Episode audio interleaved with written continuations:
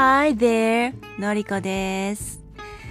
今日は天気が悪くて、雨も降っていて、いやもうこの年になるとね、いろんなところがね、痛いんですよ。ちょっとね、あの、神経痛持ちというね、うんやっぱり湿気が多かったり雨が降ったりとかあと気圧が下がったりとかそういった時にはやっぱりね、うん、腰が痛いとか ねえそういうのが出てきてしまって一日がすっごいだるくてねそういう中でああ英語もね勉強したいってていう気持ちはあれど体がついていかないぞっていう。ああもうこれほんと年取るとこのねあの気持ちはあっても体がついていかないっていうのがねなかなかジレンマですね。うんちょっと悔しいな、うん、でも逆に考えればやりたくてもなかなかできないというこの逆境っていうんですか？これをうまく使ってあのーモチベーション維持に役立てています。うん。やっぱりあの私あの控えめに言っても虚弱体質なので、えー何かとい悪いところが多いんですよ。虚弱まあ虚弱期って自分で呼んでるんですけれども、うん、虚弱期な体質でございましてだからあのやりたくても体がどうしても言うこと聞かないとかね。あとどうしてもねあのメンタルの方もちょっとねあの問題抱えてるから、うん、そっちもねまあいろいろ複雑に絡み合っちゃってだからどうしても気持ちはあれど体がついていかない。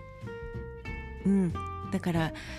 まあついていかない時はまあ無理してやってるっていうことはしてないですね。とりあえずあの楽しめること。うん。あの勉強だと思って身身構えず例えば好きなあの海外ドラマ見たりとかまあ私の場合前にも話したかもしれないんですけれどもハワイ5-0が大好きで、うん、それをきあの見て楽しんだりとか、うん、あとね最近だと「ウォーキングデッド」も熱いですよね。もうあの前半終わっちゃいましたけどちょっとしばらく寂しいですけどね、うん、なんで英語に関してはいろんなかん形で、あのー触れ合うようにはしています。ただあの友達がいないんですよ、うん。ねそあの一緒にあの英語を喋れる、うん友達がいるとかなりあのなんていうの、うん、刺激になるし、あのーもっともっと気づきも多くなるし、うん、モチベーションがかなり、うん、違ってくるしでさらに、あのー英語が堪能な友達、うん、がいたりそういう環境を作ったりするとやっぱりあの自分が今まで気づかなかった壁っていうのに気づける、うん、そういったチャンスに恵まれるっていう点ではねやっぱりそれあのーそのチャンスをあのピンチと見るかチャンスと見るかこれは本当紙一重なんで、うん、私の場合は割とこうあなんていうかな壁にぶち当たった時って割とチャンスだと思っているのでね、うん、だからあまり深く考えずに、うん、ああ来たぞ来たぞやっと来てくれたぞって感じで。あの 割と歓迎しているところです。だからねあの壁が来てくれないとあの逆にねあまあなんていうのかなよく成長曲線とかあるじゃないですか。いろんなスキルを習得する時におあの起きる成長曲線、うん、フラットあのフラットなんだ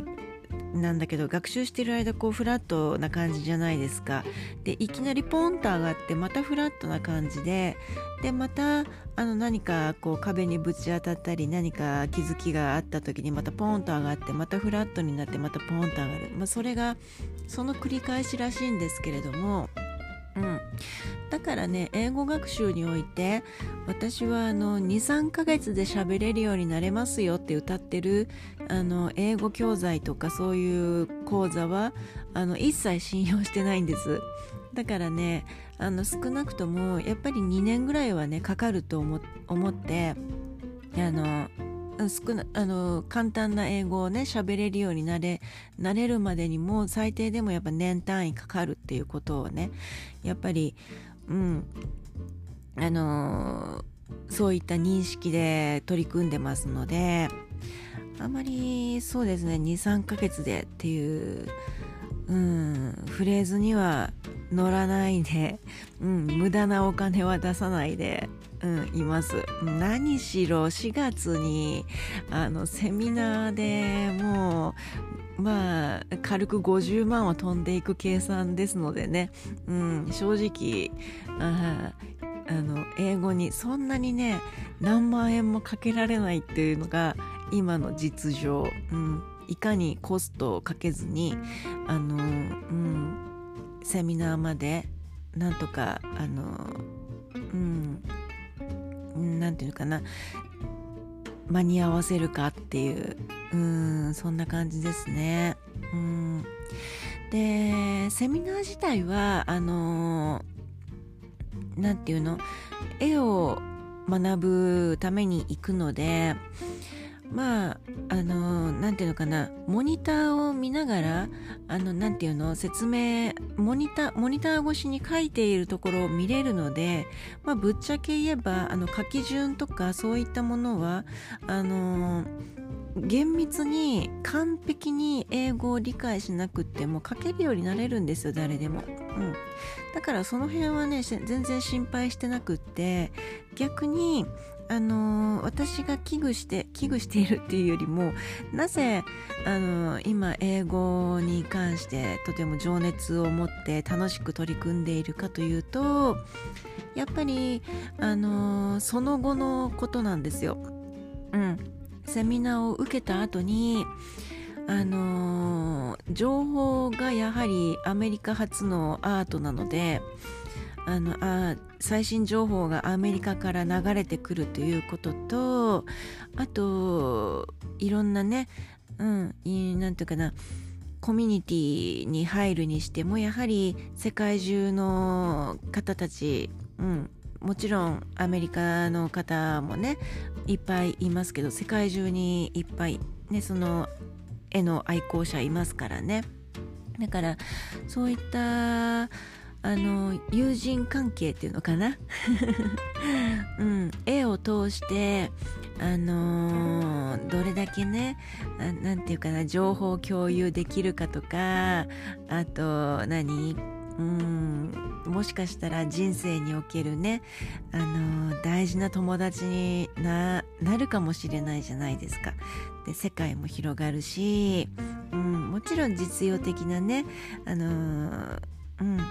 その後のそのアートに関する情報を英語で得るという目的もあるんですが最大の目的はやっぱりその共通のアートを通してあの、うん世界に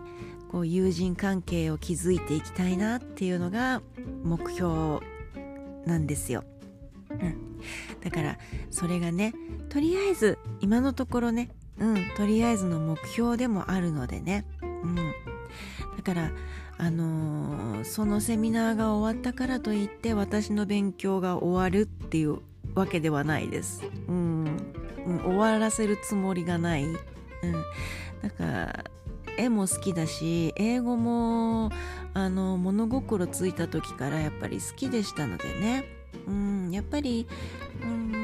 何て言うのかな小学生の頃からあの洋楽を聴いて育ってたので私の時代だとワームとかカルチャークラブとかあとシンディ・ローパーとか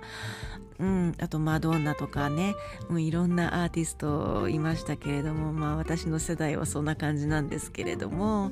でまあさ彼らの歌などを聴いて聴いたり歌ったりして育ってきたのでね。やっぱり英語は私にとってやっぱりライフワークの一つでもあるので、うん、やっぱりねあの絵と英語、うん、アートと英語をどうやって融合させてで自分の生活っていうのをね、うんあの、これカミングアウトすることかどうか分かりませんけど私罰がついてるんですよ。なのでできればねあの少しでも自立して過ごしていきたいのであのやはりそういうことも含めての、あのセミナー行きだったりするんですね。まあ自己投資ですね、うん、だからあのまあそれがねうまくいくかどうかは分かりませんがあのね英語とアートうんどんな感じで私の中で消化できるようになれるかなっていうのが今とても楽しみなところでもございます。うん、ちょっとねあの話が長くなっちゃいましたけれども、えー、今回はちょっとね神経痛のことと あとなぜ英語が必要で今頑張っているのかっていうことをちょっとお話ししてみた次第でございます。ということでまた後ほどあのお会いしましょう。皆様良い一日をお過ごしください。Have a good day. バイバイ